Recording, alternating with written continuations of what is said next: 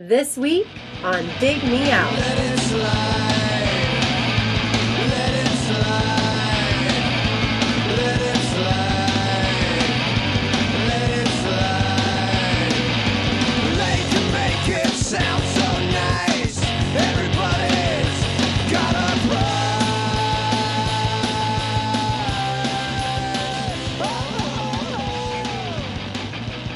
With your hosts, Jason Zia Minichi.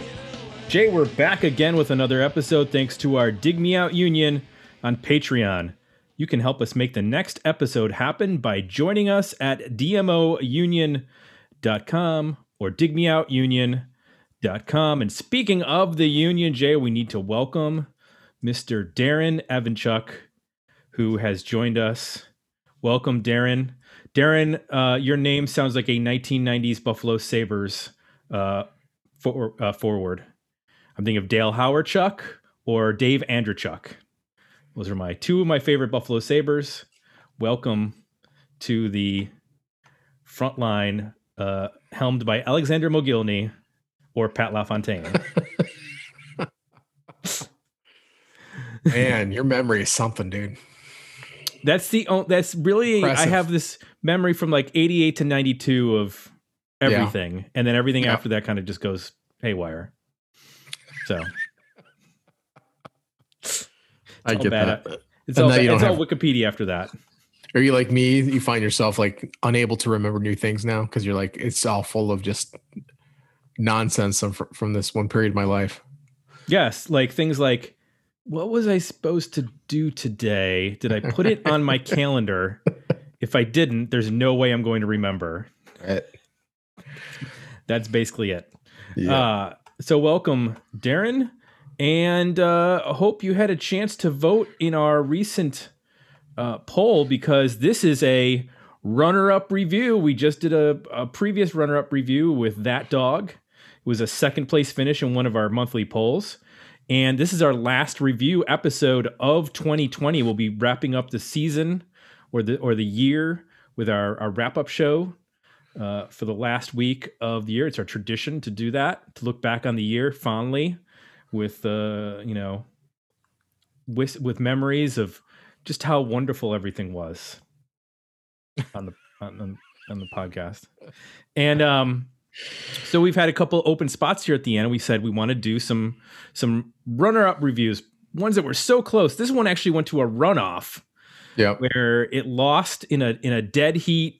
Uh, f- we we tied in a dead heat with uh with Mark Lanegan's whiskey for the Holy Ghost. So we we sent it to a a, a sudden death overtime, and it, it it lost that. It tied and then lost. So we're bringing it back. Mudhoney's "Every Good Boy Deserves Fudge," the album from 1991, released on Sub Pop. Jay, I know you know who who Mudhoney are. This isn't like a new band that you're Right. unfamiliar with. Had you actually listened to much Mudhoney besides "Touch Me, I'm Sick," uh, better known as "Touch Me, I'm Dick" from Citizen Dick in singles? Um, no, I don't think so. I mean, other than comps and just hearing them maybe in, in movies and stuff, uh, you know, documentaries Mhm. or whatnot. Um, maybe a playlist here and there. Not really. I mean, they are. It's about time we've reviewed them because Yeah. you know it's like ninety. If you go through the hierarchy, it's like nineties rock music, grunge, Nirvana, Mudhoney. like Basically, yeah. your way out of like the tree.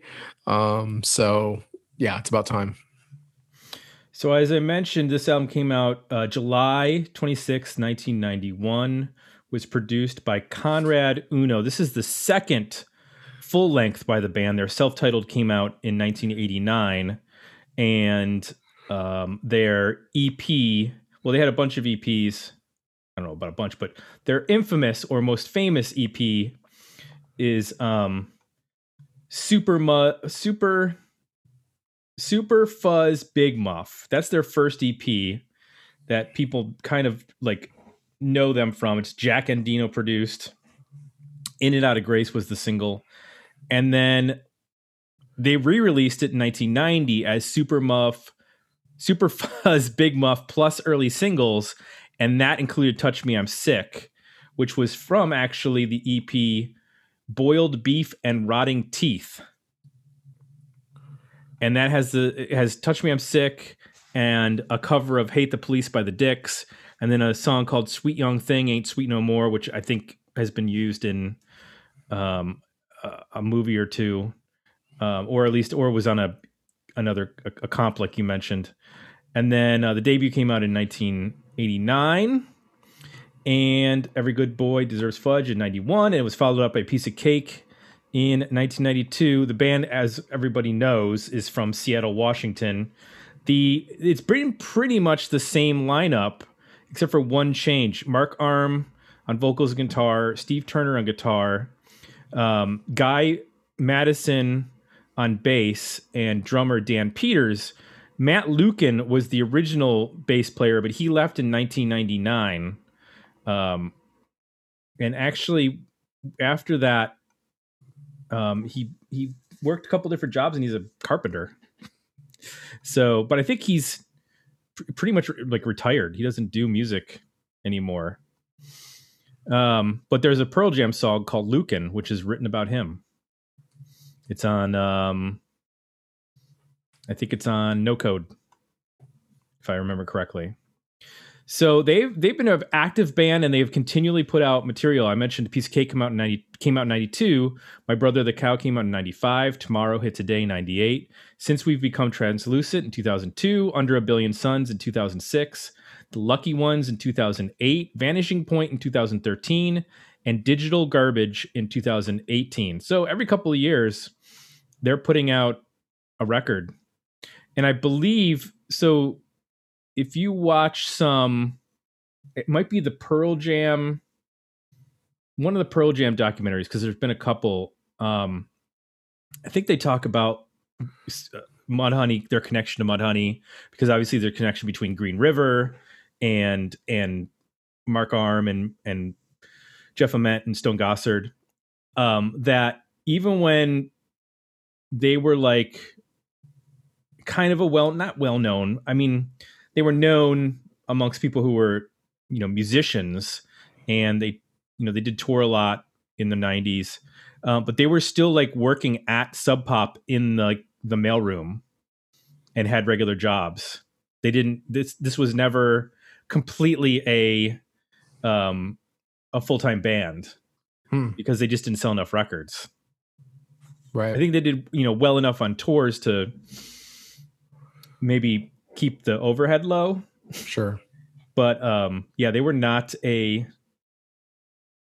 uh, they were not a band like Pearl Jam, which was able to, con- you know, just do this full time. Yeah. Um, so we did get some comments over at Patreon. And we'll, we'll divulge the results of the poll, whether this is a worthy album, better EP, or decent single at the end. But let's get through some of the comments here. Johnny Hooper said, one of the top tier Mudhoney albums, lots of super fuzz, lots of big muff. Sean Brown said, extremely worthy, one of their very tippy top couple records to be sure. Kyle Bittner, while I prefer Super Fuzz and Piece of Cake, this classic ditty is required listening and deserves full album status. Steve Muzinski, as someone who is pretty well versed with the band's catalog, entire catalog, I have to be honest and admit this doesn't rec- this record doesn't land in my top five. But that's not to say I don't see it as a worthy album because I certainly do. This is the band's arguably at their height, or the band arguably at their height, success laying down a bare bones eight track cohesive representation of what Mudhoney was a raucous punk rock band with absolutely no thrills. The band was extremely tight at the time of recording this, and I think it shows on the album in a big way. And there's a whole lot bunch more, but I can't get to it all, so I can get to everybody. Um, David Gorgos on the opposite end. This band is a chore to listen to. The lead guitar is grating to my ears, as is Arm's voice. I like a lot of weird shit, but this ain't it. I have a short list of very smart people who I like to hear talk or write essays, but I don't want to hear their music. Tom Morello, Mark Arm, Kenny G, and Kurt Cobain for band recommendations. And then he also threw in Richard Marx too. um, good. That's a. That's I a guess good we sh- point. we should have known better that he wouldn't like Richard Marx. Does anybody get my Richard Marx reference? Okay, No. Should have known better is the Richard Marx song. Oh Jesus. you had me on that. I, I, I think I put all of uh, Richard Marx's music out of my brain.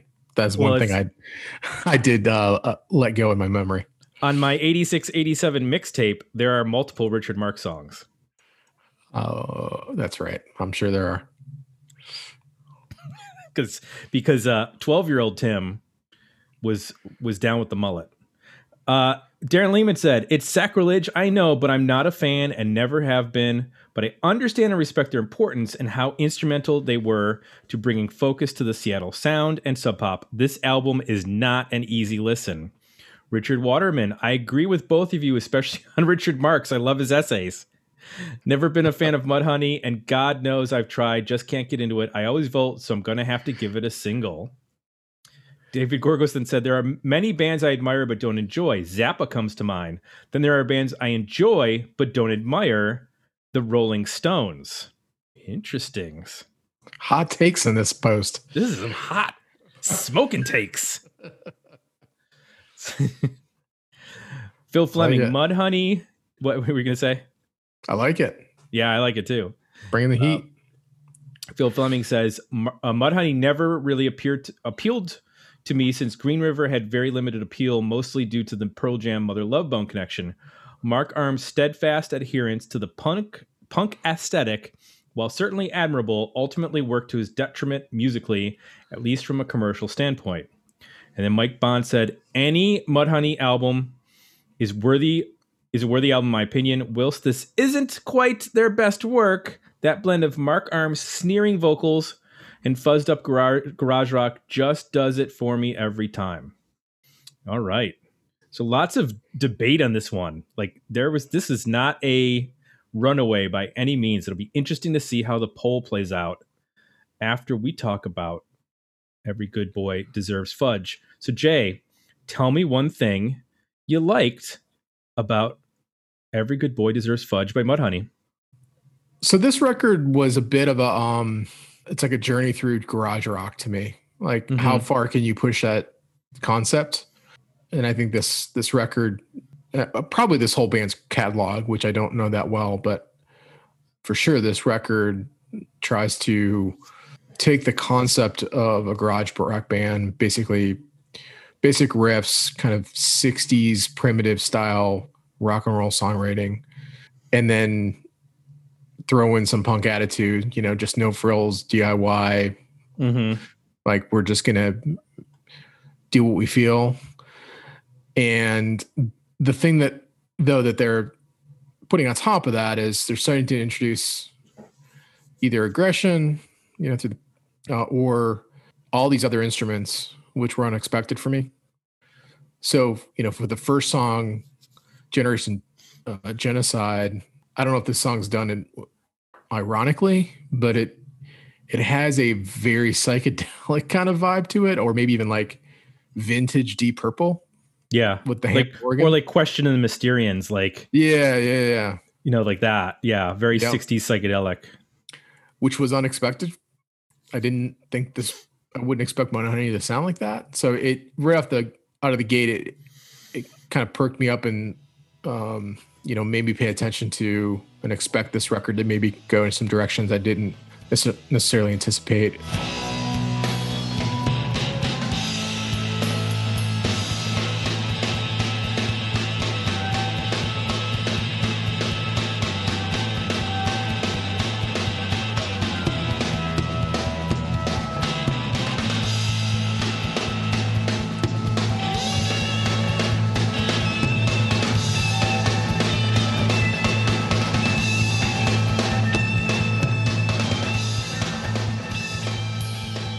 In some ways it does i think the probably more from the instrumentation standpoint you know the addition of harmonica organs you know there's some slide guitar there's some things in that you wouldn't necessarily think of as you know a fuzzy just a fuzzy you know grunge band um that they go into.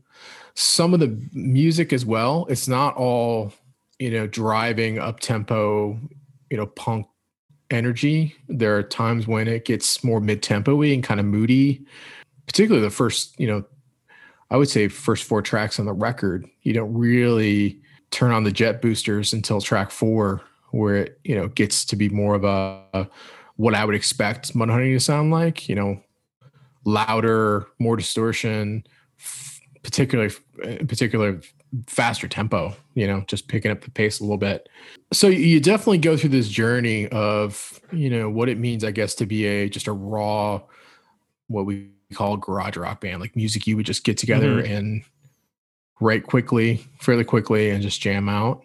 And in that journey, I heard a ton of other references. Think that's the other part of this that when you think about, you know, how far can you push garage rock on a record, when you do that, uh, or when they do that, it, it's interesting to me, like the either influences that expose themselves or the way they maybe influenced others or um, related to other bands. So I heard like sort of the ingredients for local H on this record, you know, hmm. in a song like something so clear, particularly on the drums, um, and just the some of the riffs and and the overall like aesthetic. You know, to me, is local H is a much more polished version of this, but some of the energy and concepts that are here, I could definitely see, um, you know, being the seed for for a band like Local H.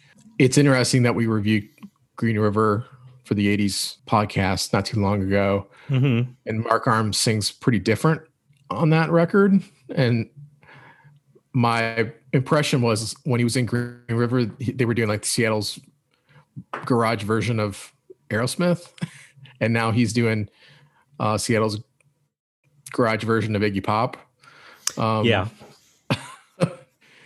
but then you hear so you hear that you know I, I, think vocally that's who he reminds me of most um but then i hear things like on thorn you know there's a chuck berry solo style solo in there and um i hear some things that sound similar to nirvana and i hear some things that with when they add that harmonic in that sounds a lot like zen guerrilla to me which is another band we, we reviewed mm-hmm. so there's all of these new bomb turks was another band that kind of came into mind now I, they were you know more peers with them but still when you're in that sort of uh, just that pure um, unadulterated sort of uh, not overproduced raw rock you know garage rock genre it's kind of interesting how many other bands you can you know sort of conjure or inspire or um, you know uh, relate to so i heard quite a bit of references on this record that i wouldn't necessarily thought i would you know i always thought of mudhoney being fairly singular and unique, but mm-hmm. I both I definitely heard both ends of the spectrum of maybe who they influenced, who they were like at the time, and then who they were influenced by throughout this this record. Yeah, and you know, there's a quote. I don't remember who it was, but they basically said grunge was the combination of Black Flag and Black Sabbath. Yeah, it was taking you know the punk and combining it with the metal and to me, I hear when it terms on the punk side, like you mentioned, I hear more of the Iggy Pop and like something so clear. That guitar riff is so close to TV Eye by Iggy and Stooges.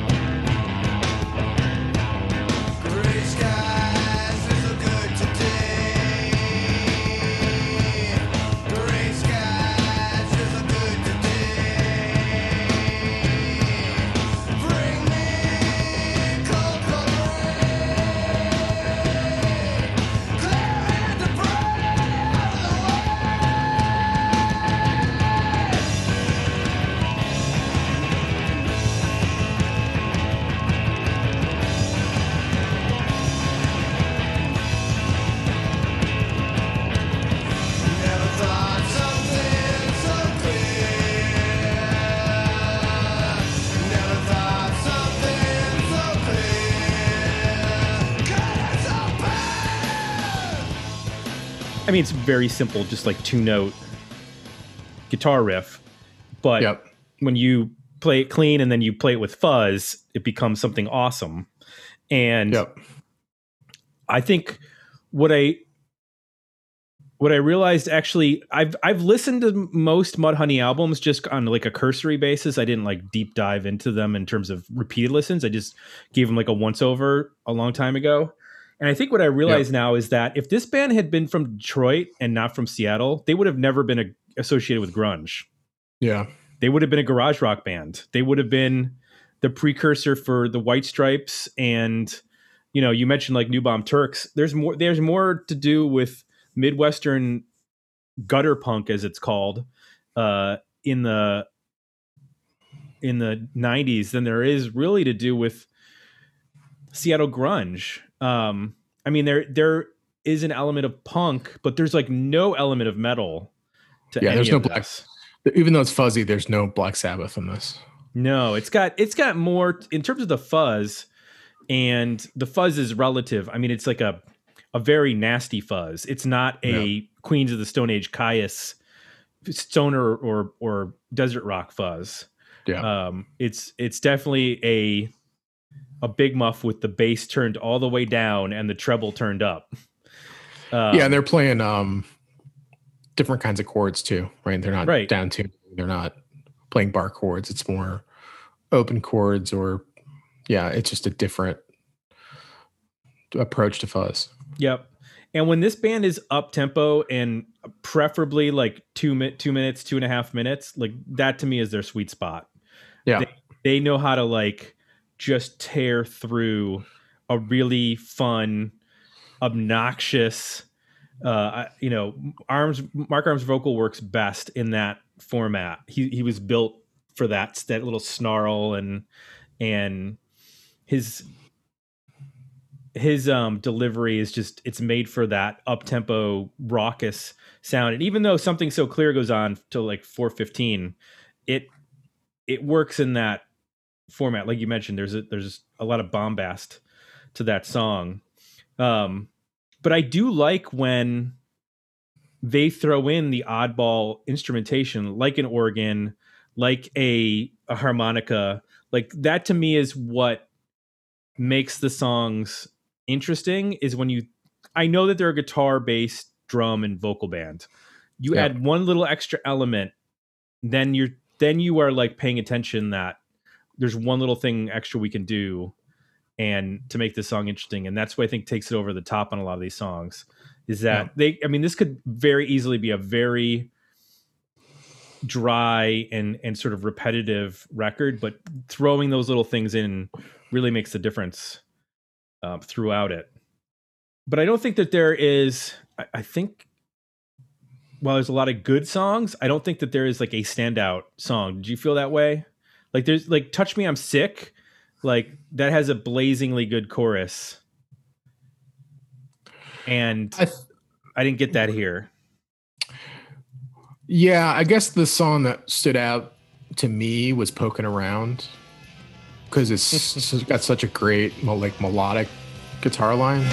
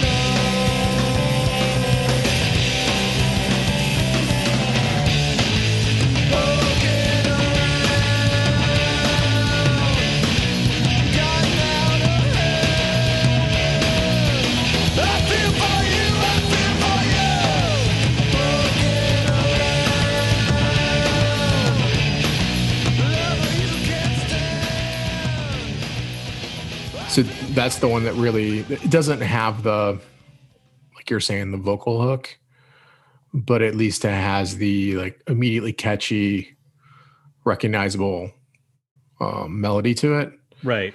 Um, so that was the one that stood out most for me. but yeah, it doesn't have the kind of signature. There's not like a, a big chorus on this that you're going to remember or some clever line. Yeah, that's what I think. I was just missing uh, um, to get into maybe what didn't work. I was just missing like some a little bit more clever and and something to to make me go, oh, that's a good one. Like Yeah. they're they're all fine songs on their own, but there's no like there's nothing that makes me think, oh, they they they really nailed it vocally or or melodically on on this song. Because there's, there's like I said, there's a lot of fine like garage rock, two and a half minute, three minute long songs, but they never nail that chorus the way that some of the earlier um, EPs did, or or with because there's a I mean there's a couple of me- really memorable songs on those early EPs, and I just I didn't get that here. Poking around has I, I just think of it as more like goofy than memorable, but um, I didn't feel like like a song like Broken Hands did not work for me. Like a six minute long slow track was not what I was looking for out of this band. How did uh, what didn't work for you? Um, I mean his his vocal approach is very um difficult. I think Yeah. it was Dirty Gert said this like, this band is um a, a, can be a chore to listen to, and I think it's that vocal style is so limiting. And it's not just the style, it's the fact that I mean, for the most part, he's he just does what the guitar does, and the guitar is only playing two in some cases only playing two chords. So it's just like droning back and forth with the guitar. So Mhm. I, I when I after I get through the record and then I sort of sort of landed on that, like, okay, these a lot of these songs are following the format. So yes, you need to do some production stuff to make that interesting. Otherwise, it's like, okay, I've heard this song. Um, Yep. so, you know, that's probably the biggest thing I, I don't like about the record. Um, they get past it, like I said, sometimes with poking around just has another melody going on. So you so you he has something else to play off of. It's it's stronger than just the two chord guitar riff. Um, or the organ, or you know, there'll be some other part. Um, I even like Fuzz Gun 91 because there's no vocals on it. So, um, and that you can just tell they're just jamming, which I think Yeah. is is good for them. You know what I mean? Don't overthink it. Just like let things kind of go a little bit loose and where they go and, and try to capture that.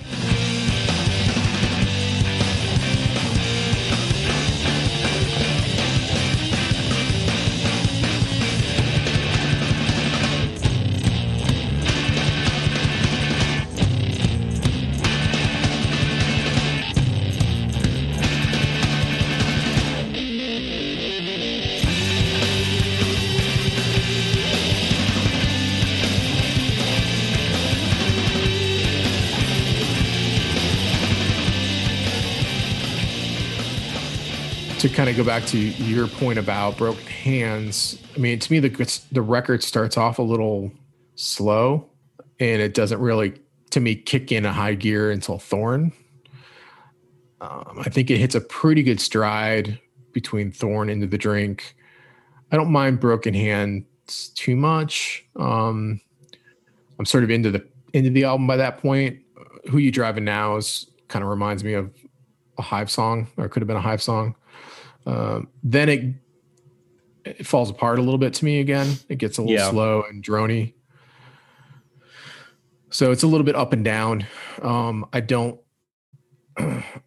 some of the production choices I get, the, the record is, and some I don't. The record is very inconsistently mixed. Um, so a song like "Move Out" with that extra acoustic guitar. I, I kind of get what they're trying to do when they mix in the acoustic, and usually it worked on the record, but on that tune, I just found it like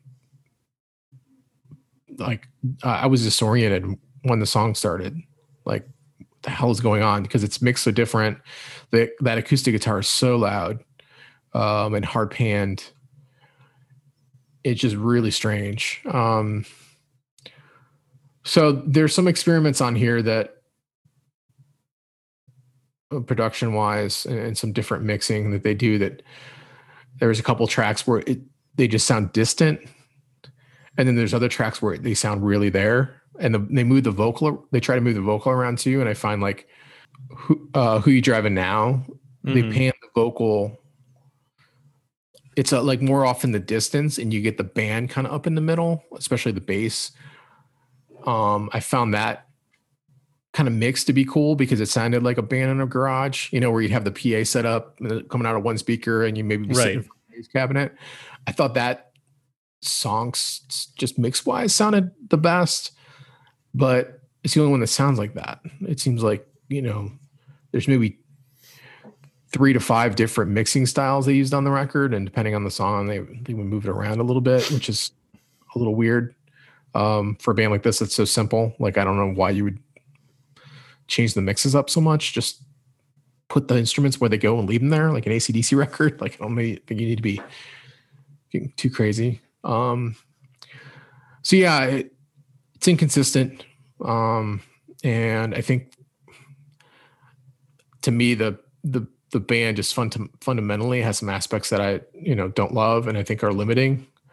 And there's times where they play off of those and it works really well. Like they play to their strengths and it works really well.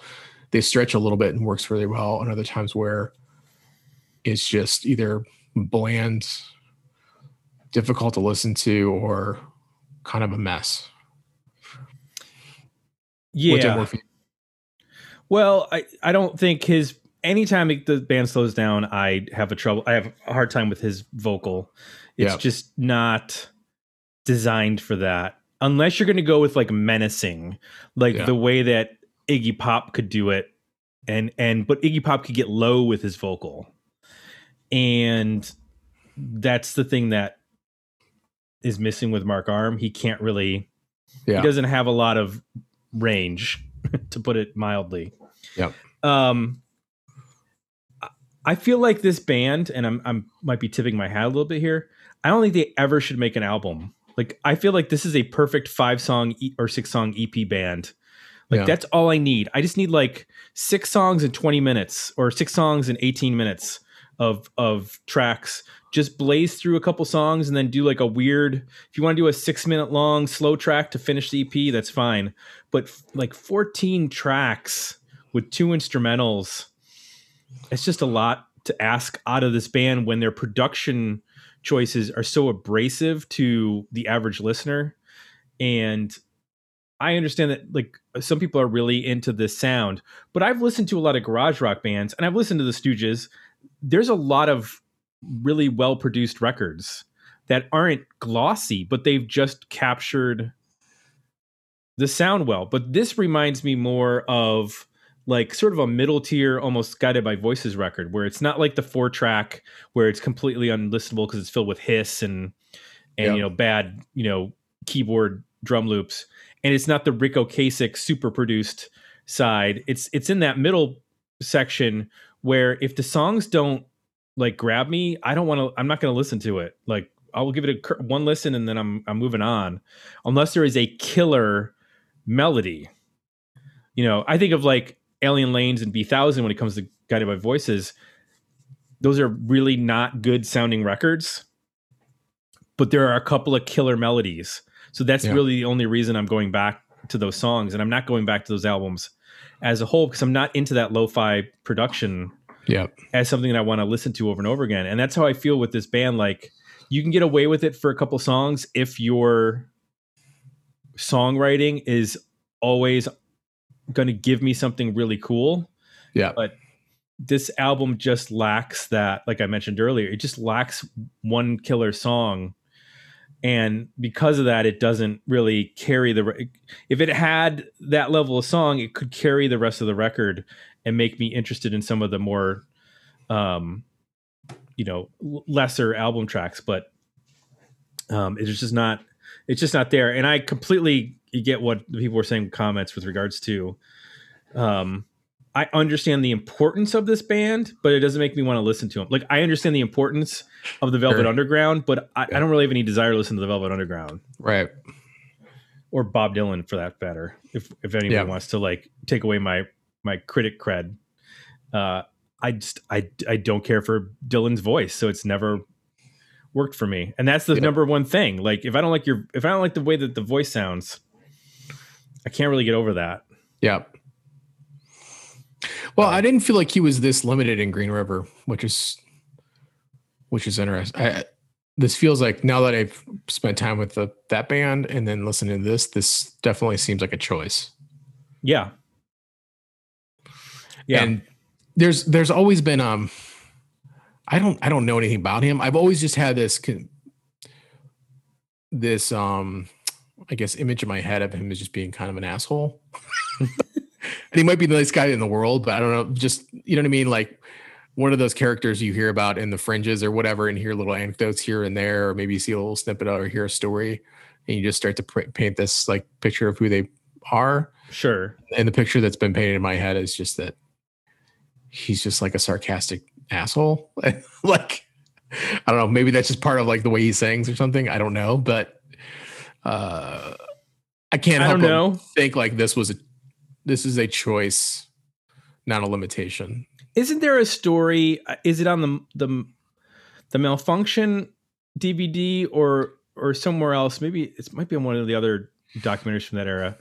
Didn't Mark Arm go to a concert with Jeff Ament and Stone Gossard and maybe somebody else? Like it was like an Iron Maiden concert or something like that, or Judas Yeah. Priest. And like they were into it, like legit intimate. And Mark Arm was sort of like disgusted that they were actually into the like he was there to make fun of the concert and they were like no this is awesome Yeah. and that was sort of you know part of the problem with that band is that mark arm didn't didn't really care for that sound Yeah. whereas you know jeff and stone did Well, I think the to go back to my comparison between Iggy and the Stooges and Aerosmith, like now we think of those bands as being, you know, oh, those are both classic rock bands from the, you know, early 70s, mm-hmm. but they couldn't be any more different. you know what I mean? And then at the time, the people who listened to them uh, were were very different, um, and the people Oh, yeah. that they influenced were very different. I think we're we're at a you know a place where now we're older and like you can like both of those and it's like not weird, but I think they very much represented a completely different ethos and like social circle and view of the world um, at the time yep and that's like the difference between you know Pearl Jam was was headed more in the Led Zeppelin, Aerosmith kind of uh, from a music standpoint, and obviously Mudhoney was not. They were in more of the Iggy and the Stooges vein. So here's the interesting thing about this record.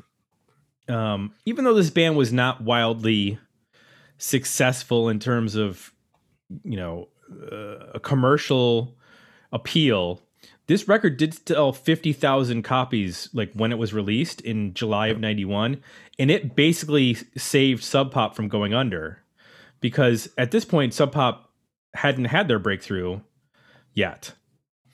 Yeah. Um so there was enough buzz with Mudhoney and Seattle. I mean, remember Nirvana is still 2 months away from releasing Nevermind.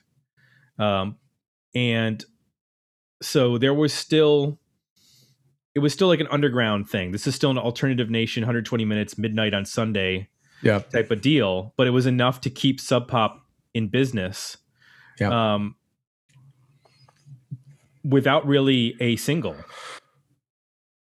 Like there was no there was no charting single for this record. It, this this album only charted in the UK. It went to number 34 in the UK.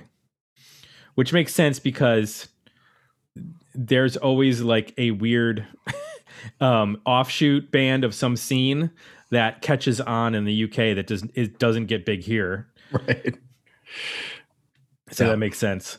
Um, so I guess you know I'm not surprised that I, I'm surprised that it sold so well prior to Seattle blowing up, in comparison to like, you know, a, a lot of.